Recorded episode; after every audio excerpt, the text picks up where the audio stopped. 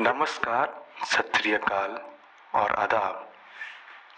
میرا نام گر اقبال ہے اور میں آج حضرت وارث شاہ کی لکھی ہوئی ہیر میں سے ایک کلام پڑھنے جا رہا ہوں۔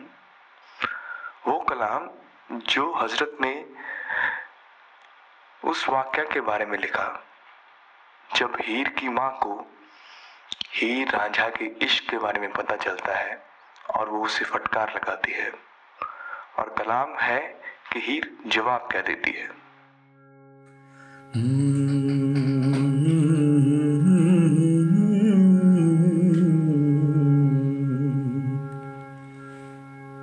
اماں بس کر گالیاں دے نہیں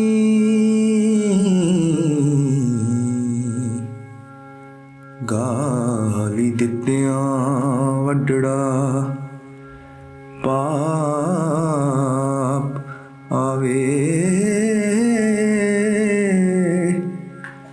ਨਿਉ ਰੱਬ ਦੀ ਪਟਣੀ ਖਰੀ ਔਖੀ ਹਾ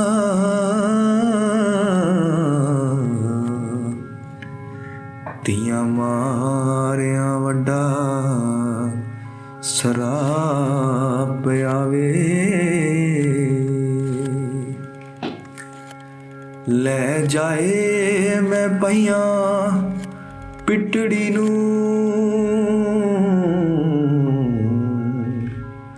ਕੋਈ ਗੈਬ ਦਾ ਸੂਲ ਜਾਂ ਤਾਪ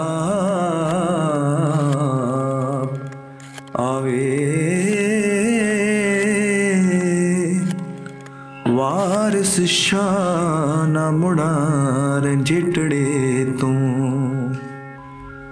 ਹਾਂ